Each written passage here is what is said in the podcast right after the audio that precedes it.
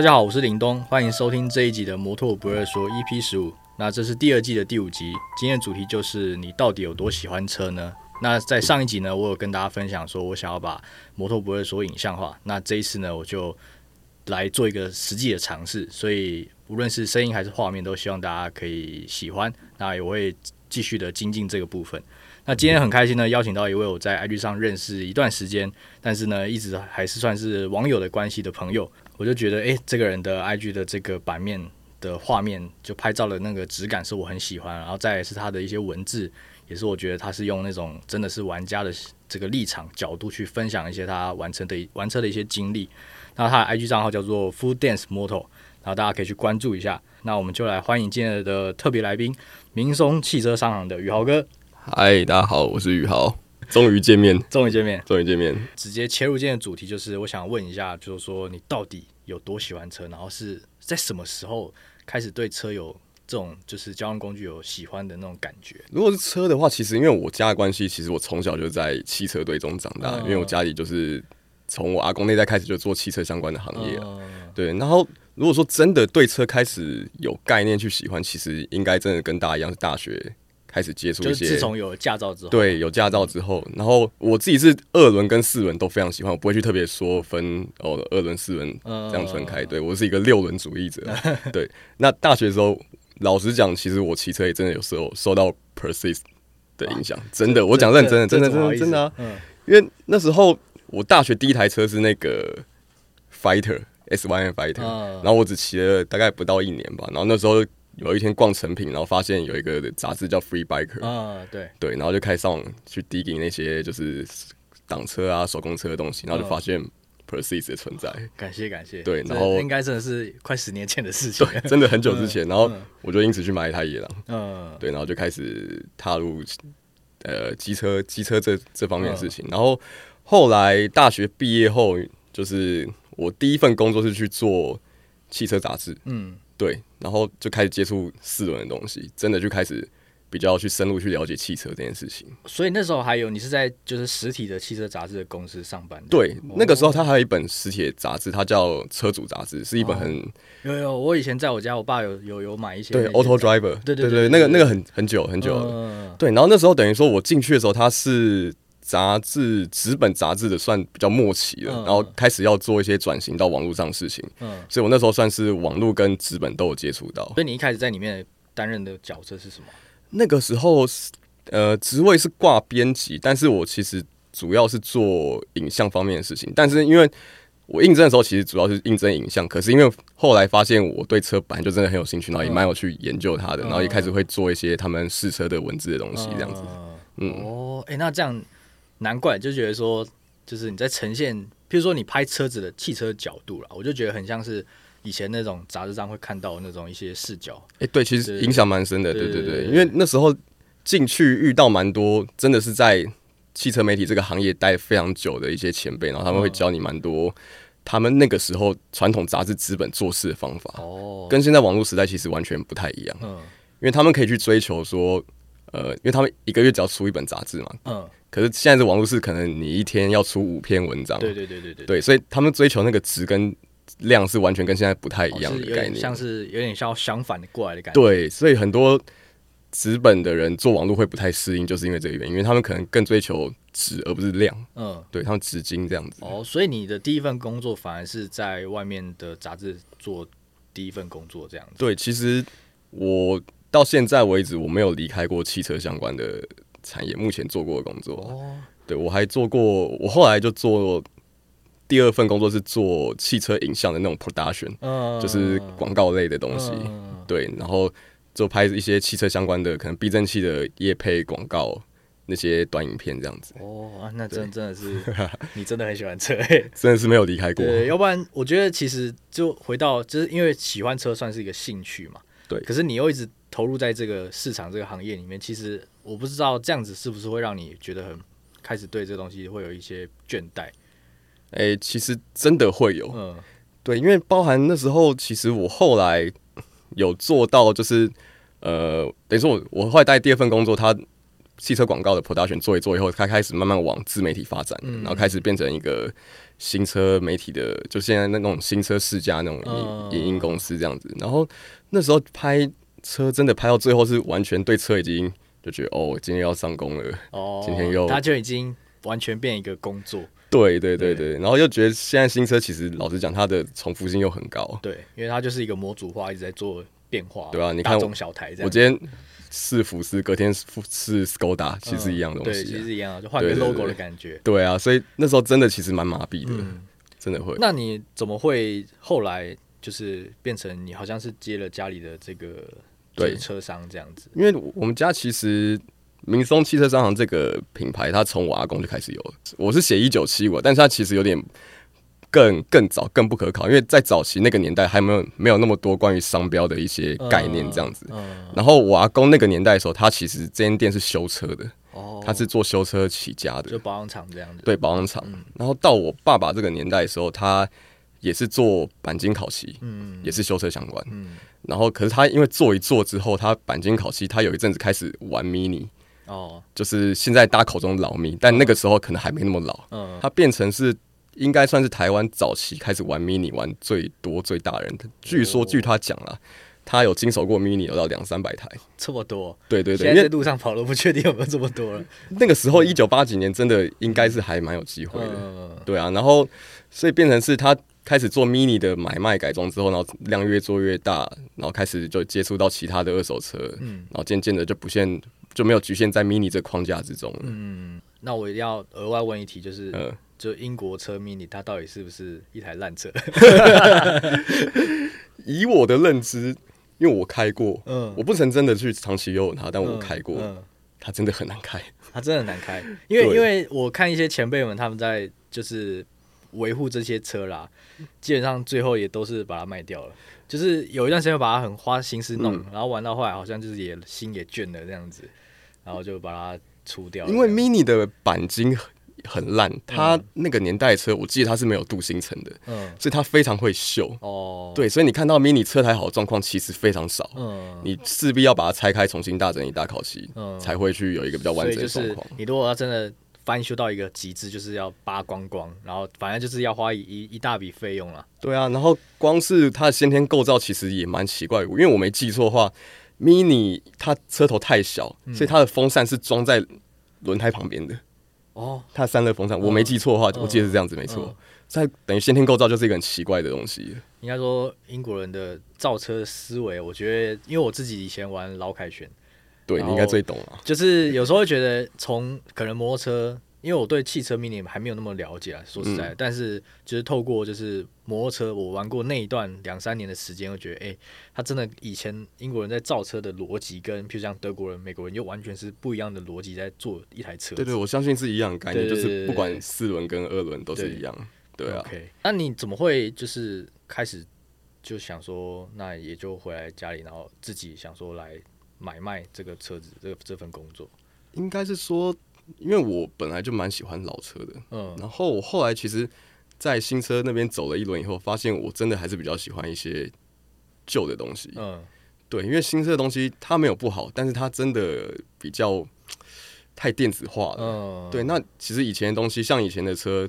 它要改装、要升级、要维修，都是比较单纯、比较简单的。我后来发现比较机械一点。嗯，对我后来发现我喜欢的东西还是比较偏偏这类型的。那其实二手车比较多接触到这个东西的机会。哦，对啊，对啊。可是感觉你现在真正在交易的车，应该多半是偏年份比较新的，对不对？对，因为老实讲，如果你生意角度来讲的话。做老车要赚钱非常困难。对啊，对啊，对，真的，你去买卖那些什么阿提斯啊、亚瑞斯，那个才是真正你的你的主力。对对，因为市占率高嘛，市占率高，妥善率也高。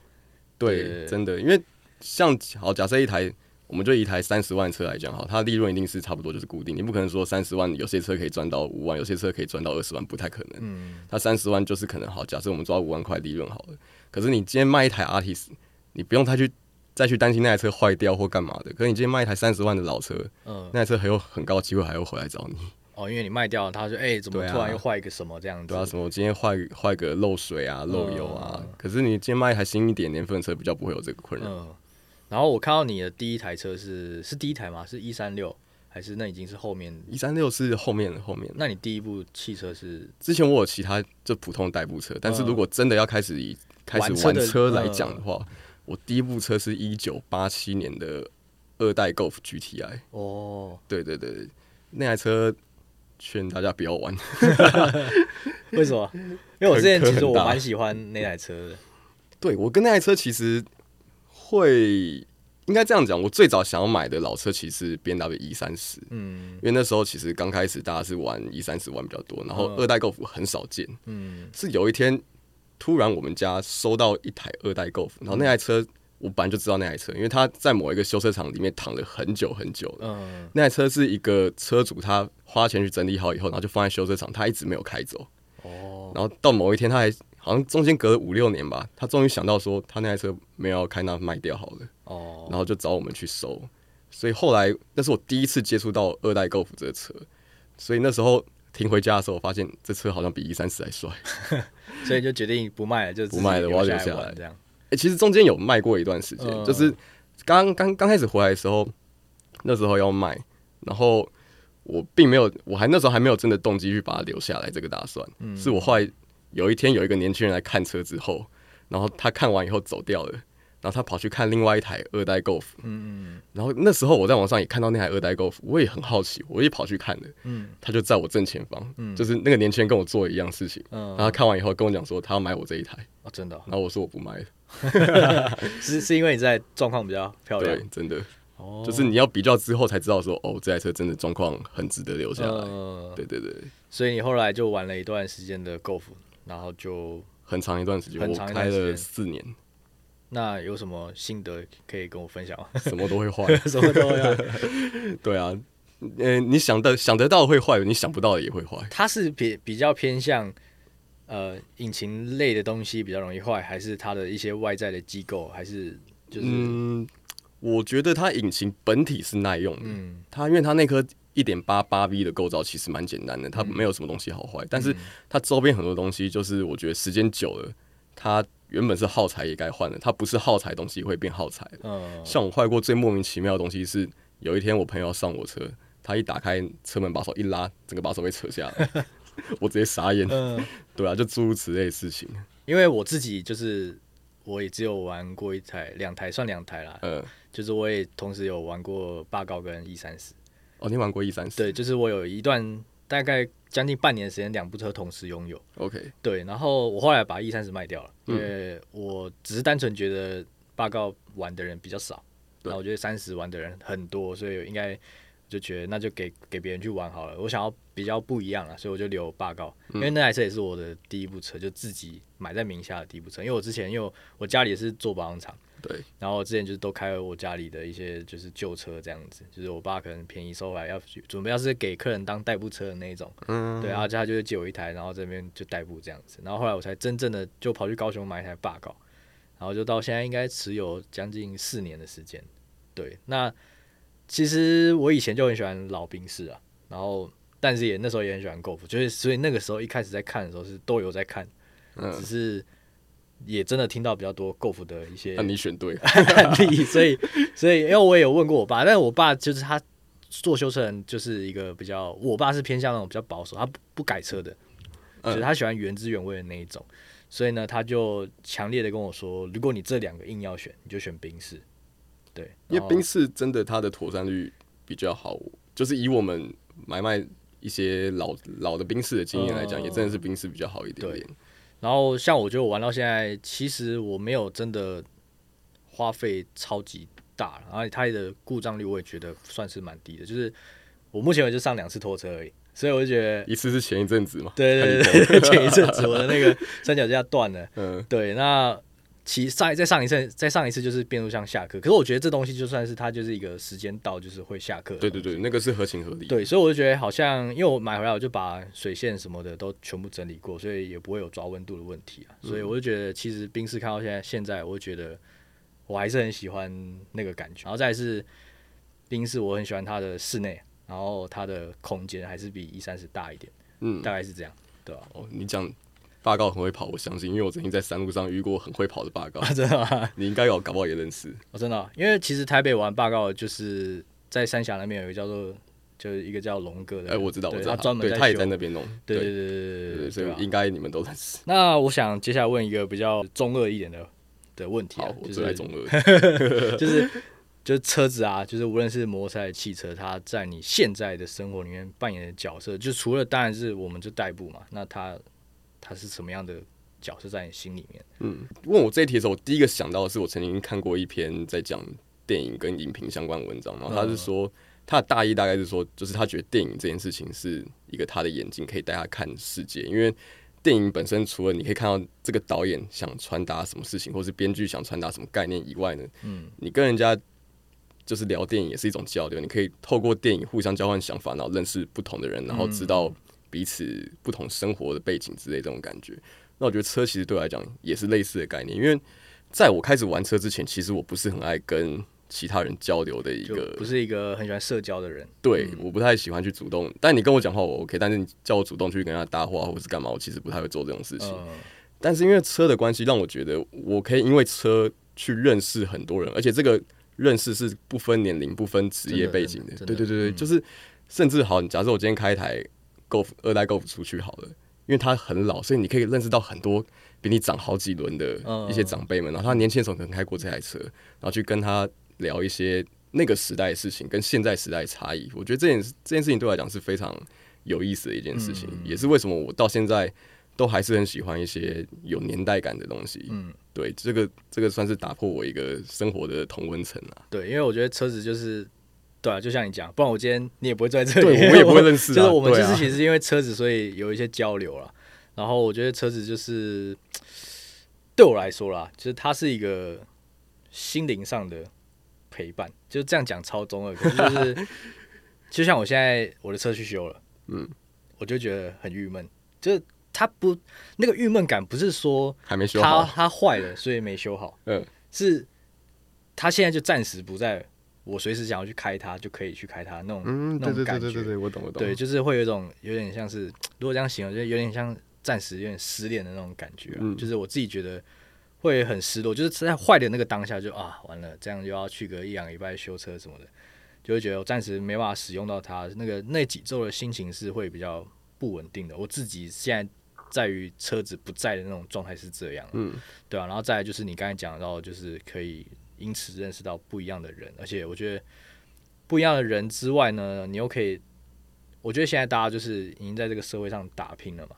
那你除了车认识到不一样的人，你就会发现，哎，这个人其他在做什么样的工作？哎，对，这个很重要。所以可能接下来你们如果有机会是变成一个资源，然后一直在累积这个人脉的感觉啊，然后，然后像大家平常就是有空真的都放假可以约出来一起洗车啊，然后一起。或者骑骑车或开车去哪里这样子，我觉得那都是创造一些除了你平常生活圈以外的事情会发生这样子。对，因为嗯，真的像其实不管是我买卖车也好，或者我玩车也好，真的因为这些事情，我认识超级多，就是你平常不做这件事根本不会接触到的人。对对对对对啊，就是你会发现这世界好大，真的真的。那接下来就想要跟你问一些，就是关于二手车商这件事情，因为我觉得。大家像我们，我到现在是没有买过新车啦，无论汽车、摩托车，就是我都还是以中古市场为主。那当然，一方面是可以用比较划算的价格去入手那些车子。对。那另外一方面是，我觉得，因为我们喜欢的东西刚好都是老车啦，所以呃，在这个市场里面比较好去找到。因为也不可能去新车买到原厂，原厂还给你一台什么很旧年份，可是行新的车子没有吧？没有。对啊，所以我觉得，那你自己是因为。就是喜欢老车，然后所以想说开始做这份工作嘛，也不完全是啊，因为刚开始其实主要是因为前一份在新车媒体真待太久了，然后那时候真的做到麻痹后，觉得还是想换换口味做其他事情，然后后来发现，呃，在买卖车这件事情有一个东西很重要，叫做看车嘛，就是你要去鉴定那台车。对，我觉得这件事情很有趣，是因为它很像在玩一个推理游戏。哦，因为应该是说人百百种，对，那卖出来的车也百百种，所以有时候他说的是一个样子，那实际车子你看到，你才可以去推算说它可能发生过什么事情，然后留下来的痕迹或是一些，就是当一个东西使用过好几年之后，它会留下很多的蛛丝马迹。嗯，那你看到一些事情以后，你可以去推测这台车可能发生什么事情。例如说，好，假设今天我看到它引擎盖换过了，嗯，那我就要去看它水箱架有没有换过。哦，因为它如果水箱架没有换的话，那代表可能只是一个小小的碰撞，它可能引擎盖就就换掉了。嗯，但如果水箱架换过的话，就撞的比较里面了，比较里面，那你开始要看大梁还好的吗？还是说它的避震器它有切过吗？还是怎样？就是你要去一步一步的去。推说它可能会发生什么事情，因为现在其实修车人也做的越来越漂亮了，就是真的 真的真的。所以我也看过，我家里有修过那种大壮的车子啊，就知道还要那边切切焊焊啊，然后整个去把底盘先重新弄好，然后再把前面弄起来这样子。对，可是多半会再修的那种车，基本上除非那个人很喜欢那台车，不然通常这样撞，基本上也就是就报废了。对，正正常都会报废，可是真的很多事情都有例外，像。我们上个月才中招，就是看的时候没看到，然后买的时候只能认赔了。就是我们遇到一台是那个三菱的 Linger，就是那种很商用车，很价位不高的车，所以那时候其实看的时候就大概看一下，比较比较没有那么仔细去看，因为它价位不高嘛。可是那时候发现买回来之后仔细一看，它是一台大撞过的车，车头嘛，车头。因为正常来讲，我们国产车第一件事情会先看它有没有那个板件条码嘛，还有一张贴纸。对，贴纸在的话，那基本上它是原板件几率就很高。然后我们那时候我们看那台车贴纸都在，嗯，可是后来仔细看，它每个板件都换过，它是后来再贴上去的，再贴上去，而且那些贴纸应该是原厂去申请出来，而不是说把它撕下来再补上去，因为那个没办法撕啊。嗯，所以它是原厂去申请出来，所以那车应该在原厂修的。哦，然后它做到什么程度？它做到它其实那台车避震器塔都切掉了。哇！对，但是它有些切掉再焊回去地方，它原本原厂是一个那种圆形的焊点嘛。嗯。但是它做到的是，你焊回去会没有焊点，因为你后来焊的话是用那种手工去趴上去的嘛。对对对。但是他为了让它看起来像真的，他做了假焊点出来。哇，做做的。对，就是你觉得一台没多少钱国产车有必要做成这样子吗？嗯。然后那时候就觉得也只能认赔。可是你买的对象是一个一般的使用者，一般的使用者他应该也不知道不是车商的背景，他不是车商背景。所以他也不知道，然后他就这样卖给你，然后你也没有看得很仔细，所以就买了。哎，其实我后来有发现，大部分消费者也不太知道他的车被怎么修，哦，甚至很多人换过板件，他自己都不知道。哦，对，因为他可能只求哦，我今天钱付了，我车要回来是好的，就这样而已。哦，对啊，以真的是我们是一般车主的话，没有特别很在意车的人，应该就是车坏就修修来就可以开就好了。对对对，大部分都这样，所以他到底发生什么事情他也不知道。嗯，所以我在想，搞到那台车其实当初也没有真的撞那么严重，他。可原厂为了可能申请保险金额高吗，或怎样，我不知道，就把它东切西切。那这样你们后面怎么处理那车？就是拍卖场再把它拍掉？没有，我们就是跟消费者讲白，就是事故车，然后经过修复，但是价钱就会开很低。哦，就是只是把它除掉了，这样对，把它除掉就就认赔了。嗯，然后我觉得就是也蛮好奇，那你在看车，你大概会有什么样的程序吗？嗯，就是你刚才讲到螺丝这件事情，我可以。以我心得来讲，现在的很多修车厂，嗯，他们可以越做越细，做到你看螺丝都看不出来。可是转过了就会有掉漆了，他们会把它补回去，就是那漆会把它烤回去。哦，对。然后像我听到最夸张的是，你刚刚讲胶条嘛，因为胶条他们正常都会说，哦，你重新打过胶是软的，嗯，然后你原厂胶一定是硬的。嗯，但是我曾经看过一种胶条是它把它贴回去的，那个是硬的。哦，它是等于说。你把呃你的板件上去换过板件是没有胶条，它贴一层胶条上去。嗯，我看过这种东西。那这样子讲，这个就像你刚才讲的，修车现在日新月异，嗯，所以很多东西他们可以修复到你真的看不太出来。哦，那我觉得以我自己的在看来讲的话，最好分辨方法、最保险分辨方法是，如果一台车它假设经过三年五年使用，它一定多少会有一些脏污，干嘛？你要去看旁边那个渐层色。哦，它是不是很自然的？对，你是不是很自然的？例如说，它换过板件，它就算烤再漂亮，如果它拆下来板件那边是整个亮的，但是它原本车上那边那一面应该会稍微暗一点、脏一点。嗯，那这样两个对不起来的时候，就代表这个有问题了。哦，可是这个东西都是要在你看车当下就要能够辨别出来。对，所以这个变成很容易，你当下如果没有仔细看，很容易就会就会失误的。哦，对啊，然后买回来也就只能认了这样子。就是，所以变成是一般消费者在买的时候，真的要特别特别花时间去看了。那我又又有一个好奇是说，因为像我们玩的这些车啊，其实以真正的市场行情来讲，应该就是没价了嘛，甚至就是剩下什么五万报废价。嗯，对。那可是我又看你有在收一些，就是像一三六啊什么，像我最近看到你有收一台一三六，对。那像这样子的车，毕竟它也二十年以上了，那你你是用一种真的是市场行情去估吗？还是说你是用一种你也可以理解这个在玩家的世界里面有另外一个价格这样子？诶，其实像老车的话，很重要是买，其实我们都讲叫做买车况。嗯，它如果车况真的维持不错，它是有价的。哦，对，它绝对不会是五万保费价。其实车主八万这样子，车主也不太可能会卖你。嗯，对啊，像那台一三六，我们那时候跟车主接洽的时候，他说他一手车开到现在，等于说他从二十几岁开到。四十几岁吧，嗯，那我们就知道这个车车况应该不会太差，嗯，对啊，因为我们听他在讲，他应该对这车是蛮照顾的，嗯，对，那自然他这个价格你绝对不可能用五万块买得到的，哦，对，对啊，所以他因为可是像这种人，他应该也会直接丢到社团里面去卖看看啊，嗯，要看人，因为很多人他不喜欢自己。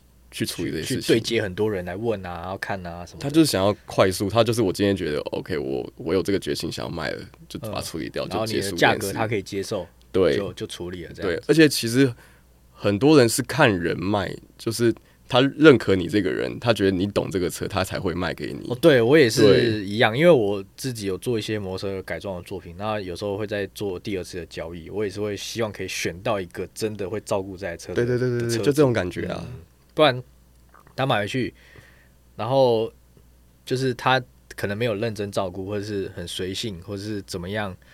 第一，他一定不会是你卖给他那个样子，就是可能未来在路上看到，或者在网络上看到有人拍到这台车子，怎么哎，怎么被丢路边的？对，开始生锈了，就觉得你看早知道不要卖给他了。就是也但也也不能，因为每个人对于车子的重要性、价值观还是不太一样了。只是说我们在卖的时候，可能还是要能够。看得出来，就是尽量去稍微挑选一下这样子。对，其实像有时候我卖一些比较特殊的车，我也真的会看看消费者去挑着卖的。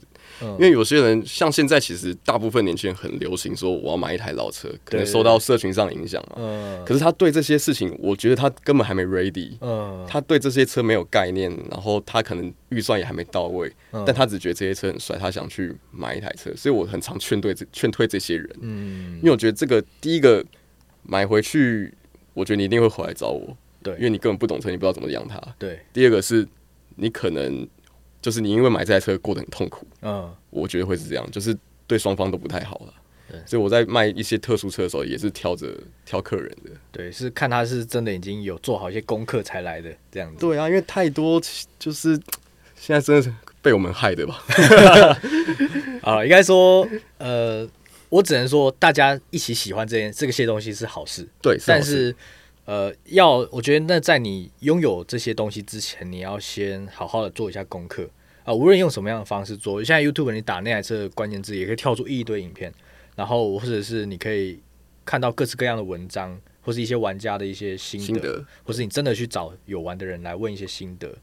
那我觉得这样你才可以，或者是你开始甚至问深度说。哦，接下来保养维修大概那些料好不好找啊，或者什么样的？你先有个基本的概念之后，你再来进来这个市场去找那台车，我觉得会会比较好。因为老车就是很容易心力很憔悴，就是啊，怎么才刚修好 A，然后 B 又 坏了？那个心可能是你的心跟你薪水的心。对对对对对对。所以我觉得像摩托车也是有这样的状况，就是尤其呃，像我们就喜欢。打挡车嘛，然后汽车喜欢手排车嘛，那这些东西，第一个会先建立在于它很帅，它使用上也很帅，骑起来开起来也很帅。可是它毕竟它手排或是打挡的，它就是没有那么方便。嗯，然后再是老的机构的挡车或者是呃汽车的手排，一定也排挡上一定也没有那么舒服嘛。就就算它是手排，可能档位不好入啊，是那么好开手排。对对对对，那很多人就会。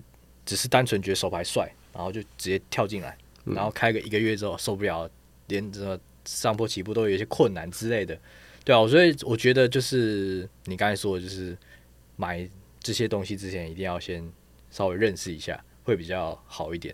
我常常遇到一些比较年轻一辈，我说你们先从家里的代步车先开始养养看，对对。那你觉得对车开始有概念、有了解的时候，然后觉得预算也 OK 了，那你再来玩这些车。也不迟，因为我觉得这些车它也不会消失。对，只是你有没有遇到一个跟你有缘分，然后车况真的不错的车？不然就是你就已经决心，我就是买一台便宜的，然后回来要花一大笔把它。对，那那当然就另当别论了。对对对对，我觉得买车有一个健康的心态，这点很重要。嗯，因为你只要心态健康，我觉得你玩起来比较会快乐的感觉。嗯，对吧？你知道随时什么时候要花钱。嗯。哎，应该说你可以知道你什么时候要改车，但你不知道什么时候要修车。对，所以你如果有个预期心理的话，你对于修车这件事情就比较不会那么抗拒。真的，对，你知道玩老车就不会那么痛苦。所以我那天车坏的时候就啊。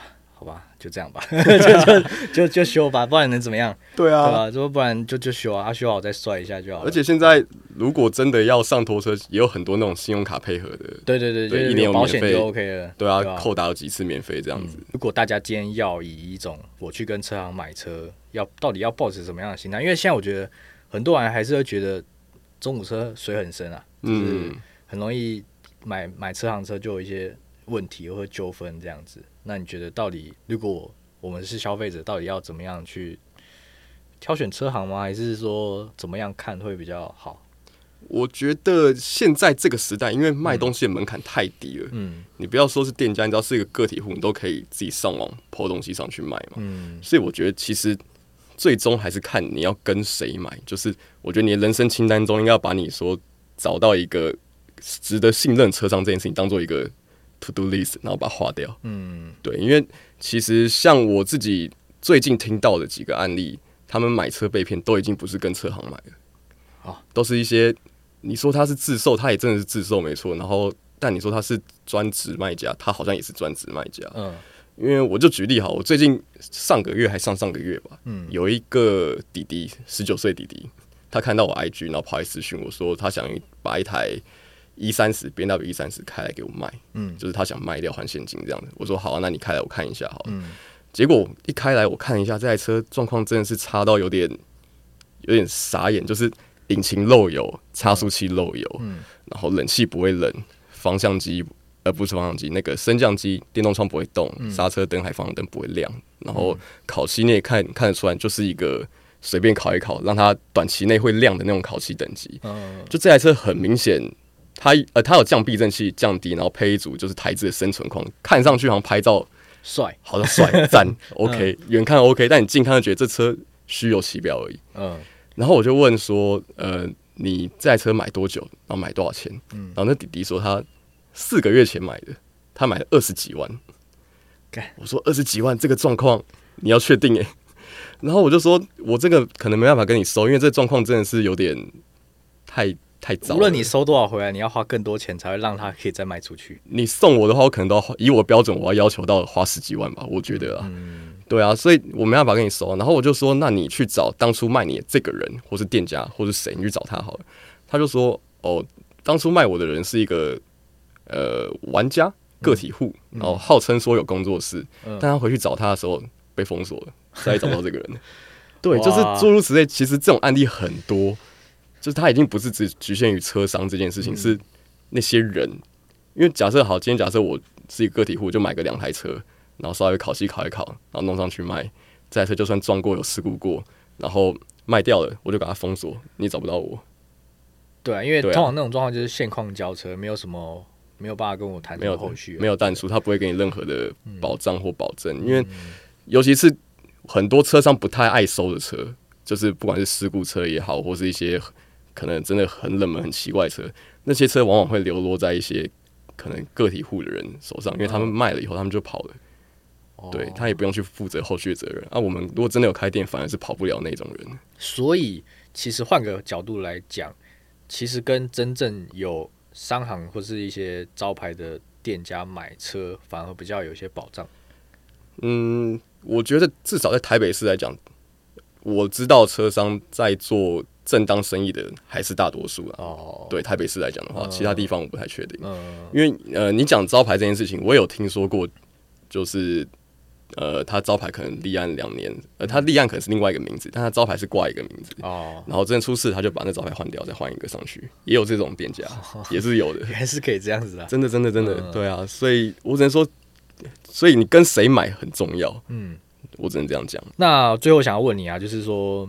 因为你就是二手车商这个工作嘛，那但是呢，你又也是开始拍影片嘛，嗯，对，然后甚至你也有在尝试做 podcast 的内容，对，然后那你在拍这些车、介绍这些车的一个计划的想法，就是原本的想法是什么？原本的想法，其实我在拍影片一开始没有太多的计划，因为现在这个频道大家所看到的东西，几乎都是我自己一个人拍，自己自己拍、自己剪、自己讲嘛，嗯，就是没有太多余能力，所以一开始当初会做，纯粹就只是觉得我能讲什么就讲什么，嗯，然后我讲那些东西，像可能会除了车本身以外，可能有些是经验分享，有些是可能一些品牌的历史啊，或者车系的历史等等那些东西，嗯，那些东西纯粹只是因为。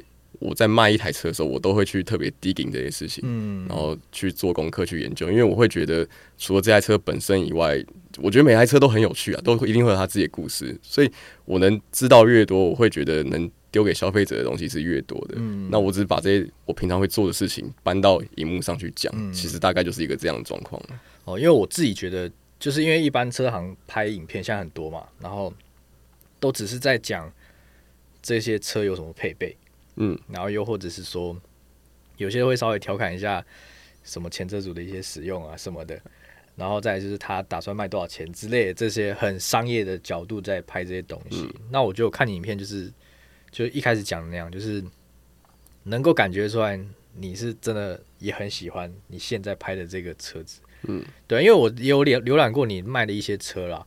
对就是其实你从代步车都有啊，然后到真的是像我们这些玩家很喜欢的一些可能微梗车型啊，或者是老车，你你都有就是买进来卖过。哎，对对对，对。但是你的呈现的方式，你包含你在网络上刊登的你你的 IG 什么的，或是脸书，你刊登出来的格式都不是那种很纯粹商车行在做的那种手法。其实那时候刚开始弄 Food Dance 这个品牌的时候，为什么没有直接用明松汽车商行这？